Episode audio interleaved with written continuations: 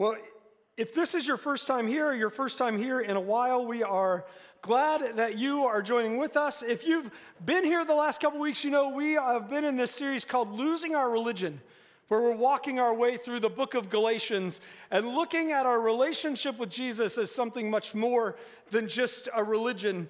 And we've been processing through how this simple formula affects everything we do. The formula is Jesus plus Wow, you guys are less awake than nine o'clock. All right, so let that get that coffee kicking in. Uh, everybody, wake up a little bit. It is Jesus plus nothing, nothing equals. There we go. All right, I have not completely failed. I was about to think, man, it's rough if they don't know this one. How does that little formula of Jesus plus nothing equal everything change our lives? And we're going to wrap up that series today. But as we do that, I am really excited about what's coming next week. So, next week, I want to invite you to think about maybe a neighbor or a friend or family member you could invite to come with you as we begin a new series called Happily Ever After, where we'll be taking a look at marriage and what it, what it looks like to communicate in marriage, how we struggle through and we glorify God as we live this relationship together. We'll talk about what we think we know, and maybe all of us will learn and grow. And the thing I'm most excited about in this series is week four. So, everybody, mark your calendar, November 20th.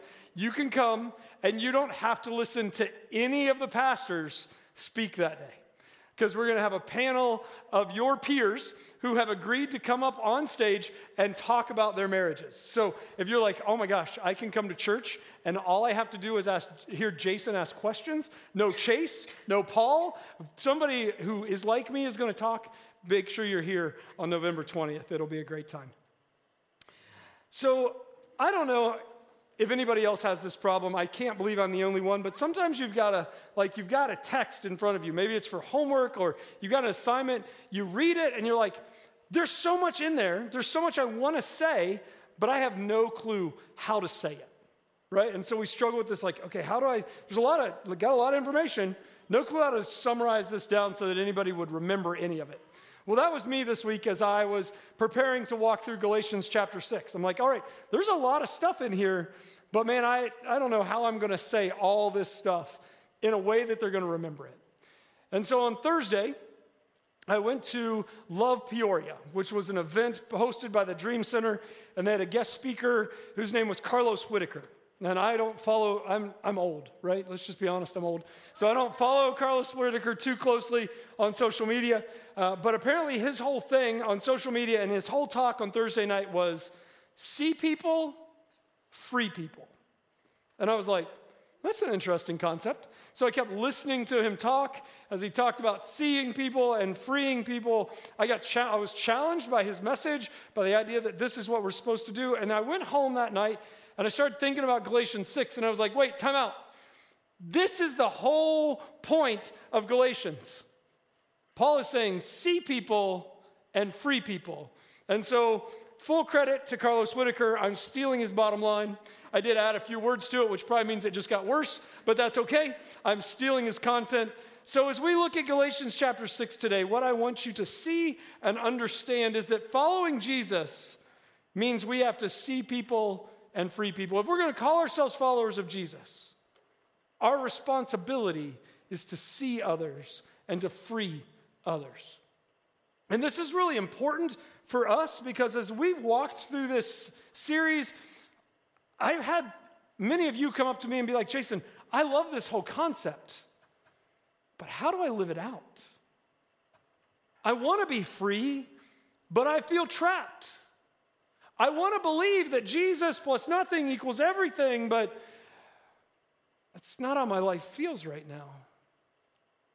Someone came this week and they're like, listen, I, I want to believe Jesus plus everything can help my marriage, but right now I just feel stuck. And I don't know if anything is actually going to change that. How do we live this out? How do we realize that we are free?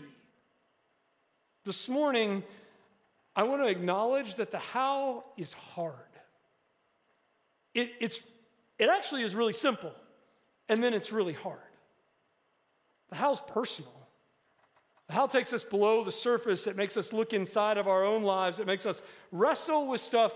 And the how will take time for most of us. I don't ever want to put God in a box and be like, God has to take a lot of time. God could snap his fingers and make everything. And some of you might hear this message today, walk out and be like, He's right. All my burdens, everything that's hard in life makes sense now. I see clearly. And if that's you, God bless you. The Holy Spirit spoke because I'm sure I don't have the power to do that. But for most of us, it's going to be a journey as we begin to live this how. But I think my goal is as we unpack this idea that following Jesus is about seeing people and freeing people, I think we discover the how in all of that. And so before we dive into Galatians chapter 6 today, would you pray with me one more time? God, we come today and we bring our own junk into this room with us. We bring baggage from the week or the weekend or a lifetime. And God, if we're honest, sometimes the message seems a little too easy, a little too trite, a little too neatly packaged, and it doesn't seem to meet us where we're at.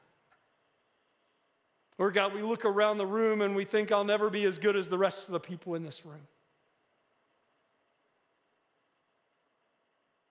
So, God, today, I pray that your words would speak. I pray, God, that your spirit would move. That in that we would see how you desire for us to be free. God, open our minds, open our hearts, that we may hear and acknowledge and believe that those things are true. Thank you so much for Jesus. We pray all this in his name. Amen. So, for your last time, at least for a while, would you open up your Bibles or your phones to Galatians Chapter 5, verse 25 is where we're going to start. If you're a note taker or you want to be a note taker and you've never started, today's your shot. You can log into the YouVersion Bible app, and all your notes will live online for you to resource as long as you want if you want to take notes in the YouVersion Bible app as we read Galatians chapter 5, verse 25. And it says this Since we are living by the Spirit, let us follow the Spirit's leading in every part of our lives. Since we are living by the Spirit, let us follow the Spirit's leading in every part of our lives. How do we see people and free people? By living in the Spirit. Some of you right now are like, wow, Jason, super anticlimactic. Thought this was going to be a little bit more practical, right? What's it mean to live by the Spirit or to follow His leading? I think the first thing we have to do, if we're going to do that, we have to realize that we are seen. Each and every one of us has been seen.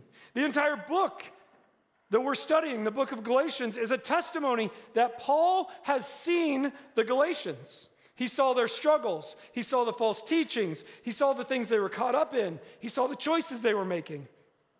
They were seen.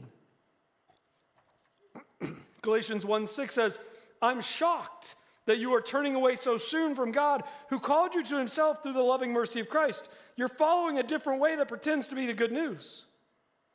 Paul saw the Galatians as people were walking in and teaching them a false gospel. Galatians 2:19 For when I tried to keep the law it condemned me so I died to the law I stopped trying to meet all its requirements so that I might live for God. Paul sees the Galatians realizing they can't measure up to God's standard and feeling condemned. He sees them there. He sees them in Galatians 3 2. Let me ask you this one question Did you receive the Holy Spirit by obeying the law of Moses? Of course not. You receive the Spirit when you believe the message you heard about Christ. Paul sees the Galatians trying to earn their salvation through obedience. Galatians 4 2, 12. Dear brothers and sisters, I plead with you to live as I do in freedom from these things, for I have become like you Gentiles, free from those laws. Paul sees the Galatians in bondage to the law that they can't keep. Lastly, Galatians 4:19. Oh, my dear children, I feel as if I'm going through labor pains for you again, and they will continue until Christ is fully developed in your lives. Paul sees the Galatians struggling as they're trying to grow, struggling to grow in their understanding of how much God loves them. And as a result of his seeing them, he writes them this letter. Church, we've been looking at this chart for a couple of weeks, and you might remember this cross represents the point when we found Jesus. The truth is, Jesus saw us. And because he sees us, we stand before God forgiven and free. We stand before God perfect. You don't have to believe this just because I said so. One of my favorite Bible stories of all times is a story of the prophet Elijah. And I think the prophet Elijah makes or understands this point or helps us see this point so clearly. If you're not familiar with the prophet Elijah, Old Testament, book of Kings, you can go back and read it when you go home. But it's like a story of one guy who's going to stand up against 850 false prophets, right? I don't care what you're competing in. I, I thought of this for a while this week. I can't think of anything where one against 850 is a benefit to you, right? But that's where Elijah stands. One guy going to stand up for God against 850 false prophets. And the competition is going to be you build an altar, I'll build an altar. You pray to your God that he'd send fire from heaven and light the altar on fire. I'll pray to my God and pray that he would send fire from heaven and light the altar on fire, right? So we got a competition between whose God is best. That's essentially what we boiled down to. And so I think I probably like this story partially because I like to add a little sarcasm to Elijah's nature. So he's like, the, the false prophets of Baal build their altar. They start crying out to God to send this. And Elijah like begins mocking them halfway through it. He's like, hey, yell a little louder. Maybe your God's taking a nap, right? It's Sunday afternoon. It's the second quarter of the football game. Nobody cares. Your God's asleep. Yell a little louder. Maybe he'll wake up. And after that doesn't work, he's like, oh, I, He's probably in the bathroom. Just give him a couple minutes. He's in the bathroom. He'll come out. And finally, Elijah gets tired. He says, Stop. And he says, I'm going to prove to you that my God is the one true God. Right? And so he says, Pour water all over my altar. Do it again. Do it again. And then he walks over and he prays that God would prove that he is real, that he would send fire from heaven on this altar. And the fire comes down, the heat's so intense, the water evaporates in the like trough they dug around the altar to catch all the water. I don't know about you. At that point, I'm like here, right? Like I'm on the mountaintop. This is awesome. God just showed up. But that's not enough. Then they like wipe out all the prophets of Baal. And the king is going to go run back and tell the queen. And so the king gets on his chariot, and Elijah tucks his tunic in his belt, right? And he takes off running. Now, I don't know how many of you are runners in here or how fast you think you can run. You cannot outrun a chariot. And I like to picture this. The Bible doesn't tell us, but I like to picture Elijah running, and he's just in front of the chariot, like taunting Ahab, like, hey, come on, king, catch up. Come on, can't you catch up? And he, he runs and he outruns the king back to the queen. Mountaintop experience. God is real. God is speaking. God has seen me. God has shown up in my life. But what happens next in the story of Elijah, I think, is what's encouraging for me. It makes me feel like I'm not alone in this. Because my guess is we've all had this like mountaintop experience. You can pick whichever mountaintop you want to look at. And shortly after that, we fall down into this pit. Elijah's is like a crazy mountaintop experience, right? And this is what it says in 1 Kings 9 1 through 4. When Ahab got home, he told Jezebel. If you ever wondered, that's where the name comes from everything Elijah had done, including the way he had killed all the prophets of Baal. So Jezebel sent this message to Elijah May the gods strike me and even kill me if by this time tomorrow I've not killed you just as you killed them. Now, I didn't actually realize this until I read this this week. Elijah's got to be like, yeah, I just beat those gods, right? Like, he just defeated those gods in this showdown, right? Jezebel, big deal. Give me some, give me a real threat. That's not a threat. But what's it say? Elijah was afraid and fled for his life. He went to Beersheba, a town in Judah, and he left his servant there. Then he went on alone into the wilderness, traveling all day. He sat down under the solitary broom tree and he prayed that he might die. I've had enough, Lord, he said. Take my life, for I'm no better than my ancestors who have already died. I'm sorry, what? You just beat 850 prophets. You outran a chariot. And now you want to die? He went from like mountaintop to pit overnight. He forgot that God had seen him. How does that happen? I don't think it happens any differently for Elijah than it did for us. The noise in his life was overwhelming all of the messages he's hearing. The noise for the Galatians was overwhelming. Church, if we want to know how we're seen, we have to be intentional to cut out the noise. You're like, well, what's the noise? Well, this thing that I keep in my pocket provides plenty of noise in my life. It's got reels on there, let you know. 15 second video clips that I start watching, and next thing you know, three hours are gone, and then I'll never get back. Hours of my life gone because I watched stupid reels. There's text messages, there's emails, there's all kinds of social media that I can put my life next to somebody else's highlight reel and compare. There's phone calls, there's noise noise that distracts me from hearing the voice of God in my life. Maybe it's not your phone for you, maybe it's something else. But if we're going to hear from God, we have to get serious about cutting out the noise because the story of Elijah tells us that God doesn't always come in big, bold, booming ways. See, because if you read a little bit further, God hides Elijah in a mountain, in the cleft of a mountain and a windstorm passes by. But God's not in the storm. And an earthquake comes, but God doesn't speak in the earthquake. And a firestorm comes, but God doesn't speak in the firestorms. All of a sudden, God whispers. If we're going to know we're seen, we have to get quiet enough to hear God whisper. Now,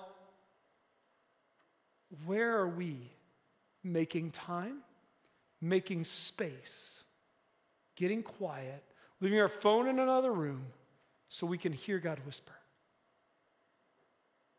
Maybe your biggest how on a day when it is sunny and 80 degrees outside at the end of October is you need to go take a walk today. And you need to let God speak. We need to get quiet. We need to talk to God in prayer, but we need to pause long enough to listen to God speak back to us. Maybe we open our phone or our Bible and we read it, not so we can be like, look, God, I read my Bible twice today, once in church and once in the afternoon. That I should get double stars for that. No, but in a way that says, I just want to hear you speak. I need to know, God, that you see me where I am.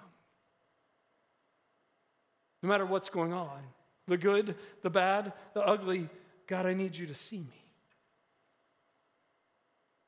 But, church, following Jesus isn't just about being seen, it's about being seen so that we can see others.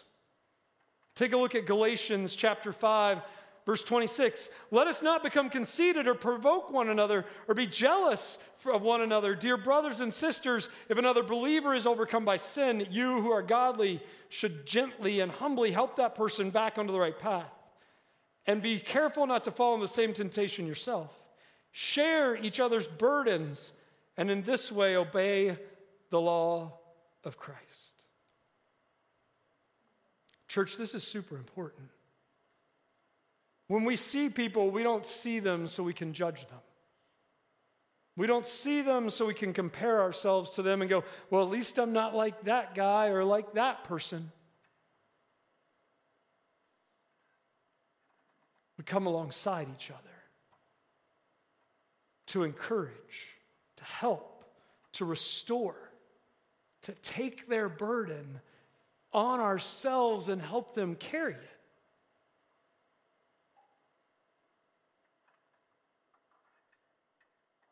How often do we look down on others and be like, well, my life's not so bad? I remember when this first hit me. One of the times, maybe it wasn't the first time, but it was one of the times I'll never forget. Um, we were on a mission trip in New Orleans, Louisiana. We took packs of supplies to pass out to folks who were homeless down there. And we walked under this bridge, and there's a gentleman sitting against the post. And so I walked over and I offered him a pack and I said, Can we talk? Sure, sit down. So he started telling me his story. Nine months earlier, this guy was making almost six figures,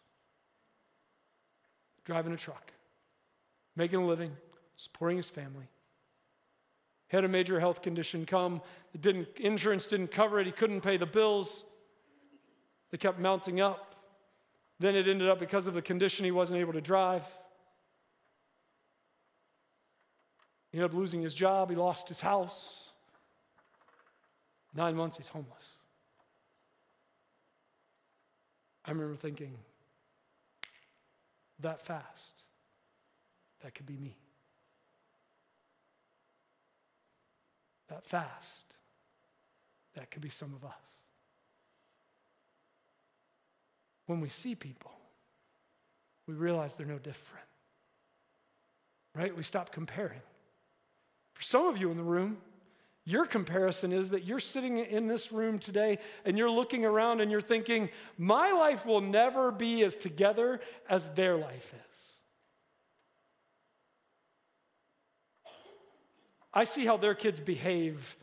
My kids will never behave like that. I see how they talk to each other. I'll never have a conversation like that. When we're seen by Jesus, everything becomes equal. It's not about comparing anymore. It's about realizing I'm seen and I have an opportunity to see with gentleness and humility and compassion. I can stop trying to figure out if I'm better than them or they're better than me or where I fall on that spectrum. I can put my arm around them and I can just say, I see you. And I want to help you. One of my favorite verses in all of Scripture ends this section. And I love it because I, again, I, if you don't know yet, I have a pretty sarcastic nature, so I like to read Paul's sarcasm in it. I hate it because when I do that, it steps all over my own toes. And it's Galatians chapter 6, verse 3. It says, If you think you're too important to help someone, you're only fooling yourself. You are not that important. You are not that important. Turn to the person on your right, look at them, and say, You are not that important. Turn to the person on your left, Say it again. Look at them and say, You are not that important. Somebody left first service and said, Now I know why we're doing a marriage series because my wife just told me I'm not that important. Say it one more time, but this time not you, but I. I am not that important. Church, if we're going to call ourselves followers of Jesus, we're not too important to start seeing people to start walking alongside of them. Maybe some of us need to tape that on our bathroom mirror every morning and just remind ourselves as we walk out the door I'm not that important, right? I struggle with that. I mean, I'm not really that important, but I can act like I am. I'm the lead pastor. I'm not that important. I'm really not. Paul says this is what's important. Galatians 5 6. What's important is faith expressing itself in love. Galatians 5:13 For you've been called to live in freedom my brothers and sisters don't use your freedom to satisfy your sinful nature instead use your freedom to serve one another in love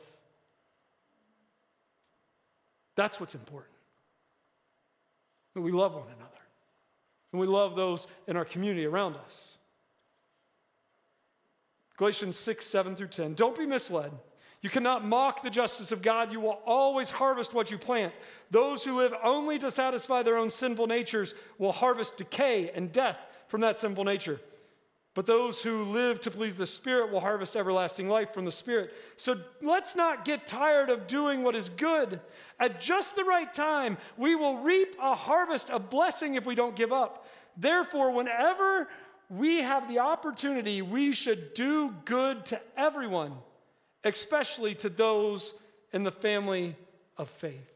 You see, church, we're not just called to be seen, we're not just called to see, we're called to help set people free. Don't stop doing good. Jesus' entire ministry is about seeing and freeing people. Think about Mark chapter 5 when he sees the demon possessed man in the graveyard and he casts the demons out of him and sets him free. Think about the woman who was bleeding for 12 years, who was societally outcast, who wasn't allowed to be around anybody else, who was isolated and alone. And Jesus, she touches Jesus and she's healed and set free. The woman caught in adultery in John 8, Lazarus freed from death in John 11, and the man in Mark 2, captive to his bed, paralyzed until his friends brought him to Jesus and he was set free. Church, that's our calling. As we see people, as we do good to them, we give them a chance to understand the freedom that's available to them through Jesus. Going down to Southside Mission is not about opening baggies, stuffing cranberry sauce into a container, and carving some turkey. It's about an opportunity to see someone who needs to be set free, who needs to hear the truth of the gospel, who maybe you're showing up or my showing up in their life will be the person that God uses to set them free so that they can understand they're not alone, they're loved, and God sees them too. Now, church, what's really important to understand in this? We're just helping with the freeing part. You're not called to set people free. That's the Spirit's job. We didn't get ourselves out of this pit. We believed in Jesus, and He took us here. Same is true for everybody else. I don't have to argue with them, I don't have to convince them that I'm right and they're wrong. I have to love them with the gospel. I have to meet them where they are. I have to put my arm around them. And I have to say, I see you. And I'm going to walk with you in this journey. And that's going to take time. And it's going to be hard. Nobody talks about that, right? Nobody talks about how long it might take when you encounter that neighbor or that friend or that family member. But, church, that's what living the gospel is all about. So, back to that how question How do we do this? I promise you,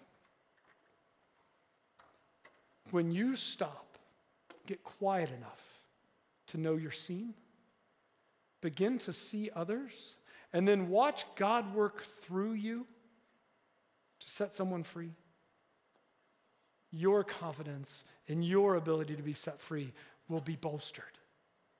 You'll be reminded of all the ways God has set you free. It's not about pulling ourselves up, it's not about working a little bit harder. Following Jesus means we have to see people and free people. So, as we close out this series called Losing Our Religion, I have three questions for you. Do I feel seen? Where are you slowing down? In the middle of your circumstances, whatever they are, good or bad, as you walk in this room, do you feel seen? Question number two Who is God calling me to see? Who's that person?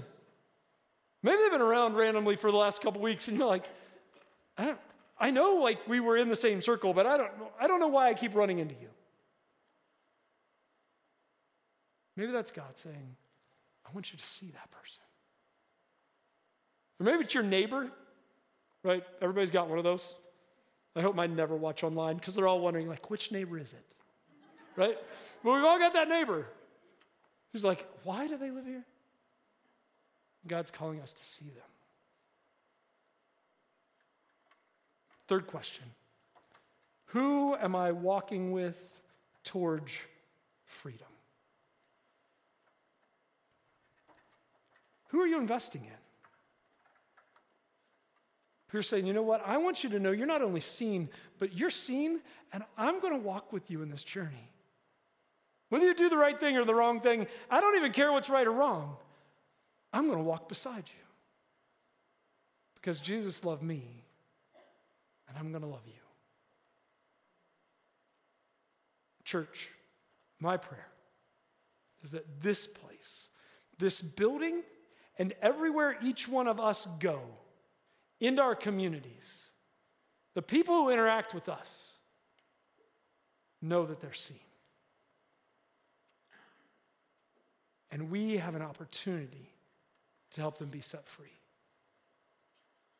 May that be what we're about. Let's pray. God, it makes no sense to us that you saw us that you even walked down and went to the cross for us. Why would you do that? Why would you put that cost on yourself? And yet, it's exactly what you did to show us we're loved, to show us how much you cared. God, I ask and pray that because of what you've done, you give us eyes to see. God, for those in this room this morning who don't feel like anybody sees them, I pray that they walk out of here knowing you do. And that no matter what happens, you're going to walk with them. God, thank you for setting us free, free from our sin, free from the things in our lives that try to push us down. And God, help us to invest enough in relationships with other people that they can be set free too. May that be our cry as a church to see people and free people. Amen.